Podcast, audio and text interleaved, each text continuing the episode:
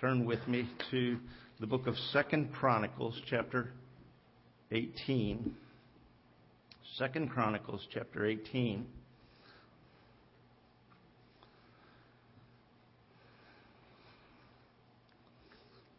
Chapter 18 is talking about two different kings. One, the tribe of the two, uh, the king of the two southern tribes, Judah and Benjamin, called the kingdom of Judah. The other, the king of the ten northern tribes, called the king of Israel, or the king of Samaria. Uh, the king of Israel, king of uh, Judah was Jehoshaphat, a godly man, a man whom God gave great blessing and great power and in fact, uh, kings from all around the country started coming and bringing him gifts, seeking peace. the king of the northern kingdom, you already have heard about, I'm certain. His name was Ahab. He married this little girl who was the daughter of the king of the, of the city of Zidon, uh, and her name was Jezebel, a name that's not often used anymore. But uh, at any rate, uh, uh they got married. And he went the exact opposite direction from Jehoshaphat. Jehoshaphat led the children of Judah to serve God. He tore down the, the idol worshiping uh, places and, this, and the places where they did the sacrifice. He chopped down the trees that had been carved into idols of Ashtoreth. And he just cleaned house. And God blessed him because of it. Ahab, on the other side, uh, on the other hand, turned to the worship of Baal, the uh, the god of the Moabites and the, and the god of the Zidonians, and he's the one uh, who was king when Elijah met them on the top of Mount Carmel, and there on Mount Carmel, Elijah let the 450 prophets of Baal and the 400 priestesses of the groves dance and scream and holler all day long, trying to get their God to send down fire from heaven. And then Elijah tore down their altar about sundown, built his own out of 12 stones, put the wood on it, killed the bullock and put it, the meat on it, and then dug a ditch around it. And then he asked for four barrels of water. And they brought four barrels of water and poured it on top. And he said, Oh, that's not near enough. And he brought four more and they did that. And then they brought four more and did that and, and, and poured it on. And by that time, uh, he's kind of got a swamp going up there around the uh, the altar that he built. And he steps back and he asks God to hear his prayer and show people who he was, who God was. And the fire fell from heaven and just smoked the whole thing. I mean, burned up the the meat, burned up the wood, burned up the stones, and licked up all the water, and and just left a big dried, burnt place. And Elijah turned to the people and he said, Okay, who's God? And they said, The Lord, Jehovah. He's God. He is our God. They killed the 450 prophets of Baal, and Jezebel heard about it, and she said, Oh, God do so to me and more also if I don't do to Elijah what he did to the 450 prophets of Baal by tomorrow. And Elijah got scared, went running for his life, got really discouraged, depressed, and God sent an angel to come and minister to him. Without going into all that, just let me tell you that when the whole situation was over, Elijah was still the prophet. Ahab was still the king, Jezebel was still the queen, and Jehoshaphat, who was king of Judah, came to make friends with Ahab. That's the beginning of chapter 18 after certain years, he went down, verse 2, after certain years, he went down to Ahab to Samaria, and Ahab killed sheep and oxen for him in abundance and for the people that he had with him, and persuaded him to go up with him to Ramoth Gilead. Ramoth is up in this country of Jordan, across the Jordan River, up the, the mountain and across the plateau, about 40 miles from the Jordan River, and, uh, which is about 30 miles from the city of Samaria. And, and Ahab gets him to go with him and says, Will you go with me? And, and Jehoshaphat, who's been very successful in battle because of God's blessing, said, Sure, I'll go with you. However, let's find a prophet of God and ask him if God wants us to do this. Wow, great idea if you're making plans to do something. Let's ask God. And so Ahab said, Oh, no problem. I got 400 prophets. They'll come talk, tell us what we ought to do. And he calls for his prophets. And one of them has taken a, the only thing I can figure is a Viking helmet. It's got two iron horns coming out of it. And he brings his helmet and he puts it on his head and he comes to King Ahab and King Jehoshaphat and he says, God is going to allow you to push the inhabitants of Ramoth Gilead just like this, ho- this horn would push people. I mean, you're just going to wipe them out. And the other 400 prophets said, Yeah, yeah, yeah, that's the way it's going to be. And Jehoshaphat said, Wait, do you have a prophet of God? Now, I know you got lots of prophets. Is there any of them who know God? And Ahab said, Well, yeah, there's one, but he never says anything good about me. I don't like him. And Ahab says, Well, go get him and, and let's find out. And so here in this passage, uh, they come in verse 12. The messenger that went to call Micaiah said, spake unto him, saying, Behold, the words of the prophets declare good to the king with one assent. They're all in agreement.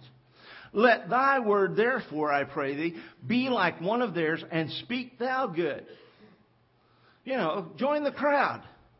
And Micaiah said, As the Lord liveth, even what my God saith, that will I speak. Uh, not a popular position. Okay? He's saying, it doesn't matter what Congress says. It doesn't matter what the Supreme Court says. It doesn't matter what the people say. It doesn't matter what the media says. If God says homosexuality is a sin, then I'm going to say homosexuality is sin. If God says murder is a sin, then I'm going to say murder is a sin. If God says adultery is a sin, I'm going to say adultery is a sin. If God says drunkenness is a sin, I'm going to say drunkenness is a sin. If God says smoking is a sin because it defiles the body, I'm going to say smoking is a sin because it defiles the body. I'm going to say whatever God says. And it's not going to be a popular position. And when he was come to the king, the king said unto him, Micaiah, shall we go up to Ramoth, Gilead to battle, or shall I forbear, stay home? And he said, Oh, go ye up and prosper, and they shall be delivered into your hand. And the tone of voice in which he said it made Ahab say, How many times shall I tell you, adjure thee, that thou say nothing but the truth to me in the name of the Lord? See, what's he saying? He saying, drop the sarcasm and tell me what God said. okay?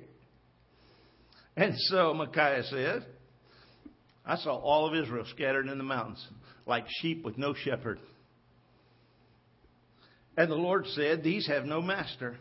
Let them return, therefore, every man to his house in peace, because they got no king, no leadership. And the king said to Jehoshaphat, did I not tell thee that he would not prophesy good unto me, but evil? And Micaiah said, Yeah. Therefore, hear the word of the Lord. I saw the Lord sitting upon his throne, and all the host of heaven standing on his right hand and on his left. All the angels were gathered around. And the Lord said, Who will entice Ahab, king of Israel, that he shall go up and fall at Ramoth Gilead? And Micaiah gives this little story. He says one of them stepped forward and said, I, I, I'll tell you what we ought to do. I'll go down and I'll tell all of his quote unquote quote prophet friends to say what he wants to hear. And then he'll go. And God said, okay, do it. And he took off and he went. He got down there. They got up to Ramoth Gilead and Ahab turned to Jehoshaphat and he said, Now you wear your kingly robes.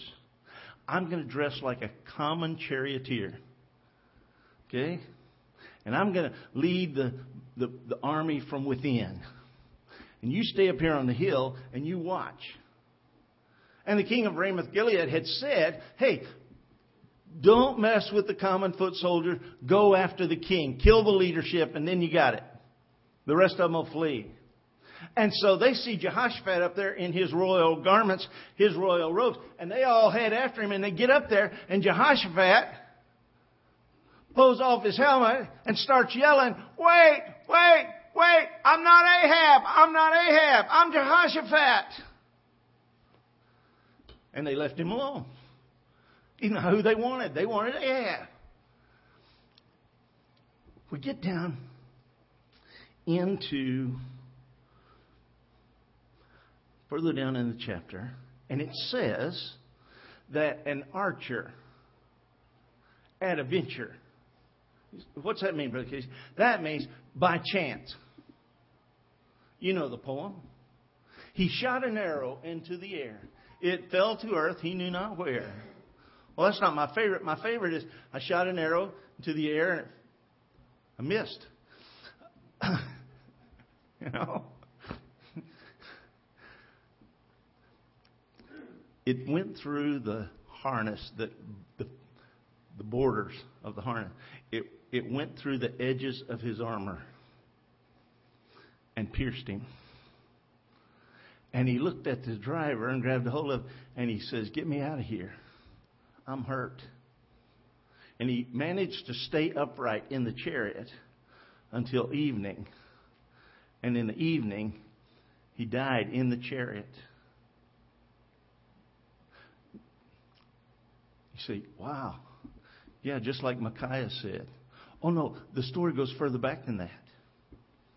Next door to Ahab's palace, his his yeah, his palace, was a vineyard. It was right by the, the springs in Samaria. Naboth owned that vineyard. It was his family inheritance.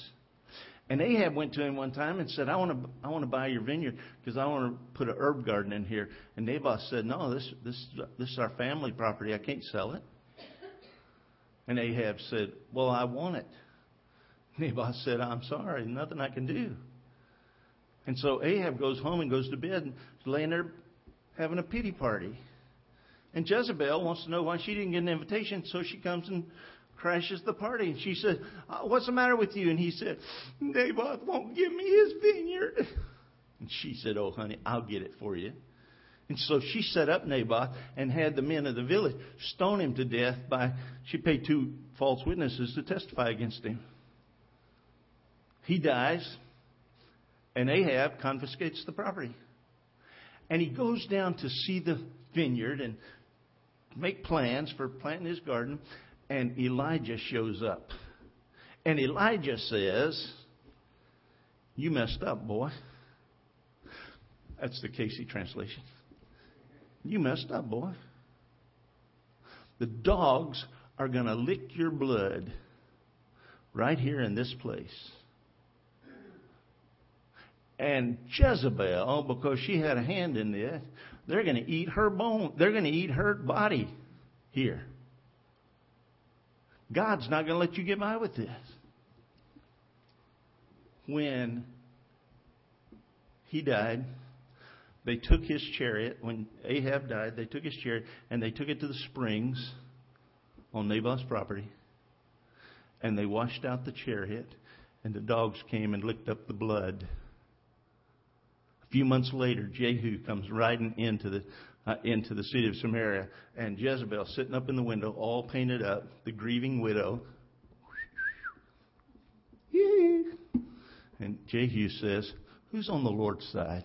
And two servants stick their head out the window and said, we, We're on the Lord's side. He said, Throw her out of the window. And they went through out of the window. She landed in the garden or in the vineyard that Naboth had owned. Jehu went on into the palace and had supper, and when he got done, he said, Well, let's go out and take care of the body. They got out there, and the only thing left were the hands and the head. The dogs had eaten the rest of her.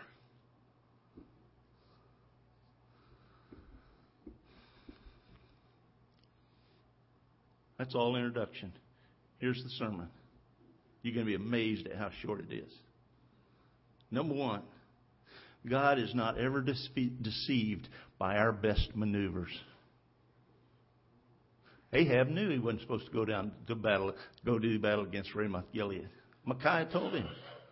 But he thought, well, I'll just take off my kingly robes and I'll dress like a common person and nobody will know who I am. God is never deceived by our best maneuvers. You can't trick God. Secondly, God's word always comes true. His prophecies always come true.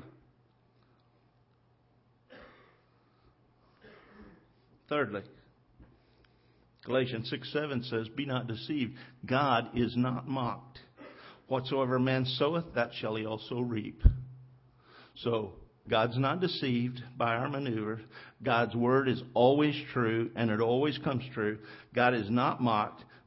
Fourth, Proverbs 15:3, the eyes of the Lord are in every place, beholding the evil and the good.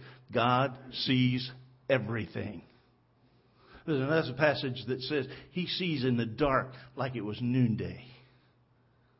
So when we think we're hiding in the dark and we're getting by with it, don't you believe it? God sees everything. And number five, and this may be the most important one at all. I told you you're going to be amazed how short this was. Number five, conclusion God knows the condition of your soul at this very moment. He knows if there's sin that needs to be confessed. He knows whether or not you have trusted Christ as personal Savior. He knows whether or not you've been obedient, following Him in baptism and then following Him in a, in a, in a new walk of life. God knows the exact condition of your soul right now. And because He knows, the Holy Spirit right now is speaking to you about the condition of your soul, and He's already brought something to mind that you need to take care of. And so, without any further ado, we're going to bow our heads, close our eyes. Miss Lou's going to come to the piano. And in just a moment, we're going to sing a verse of an invitation song. And the invitation to you is get right with God. Don't put it off any longer. Don't think you're tricking God. Don't think your God is deceived. God knows you and He wants you to know you. And He wants you to get right so that He can bless you like He blessed Jehoshaphat. Father, in the name of our Lord and Savior Jesus Christ, we simply yield this time to you. Ask your Holy Spirit to come in fullness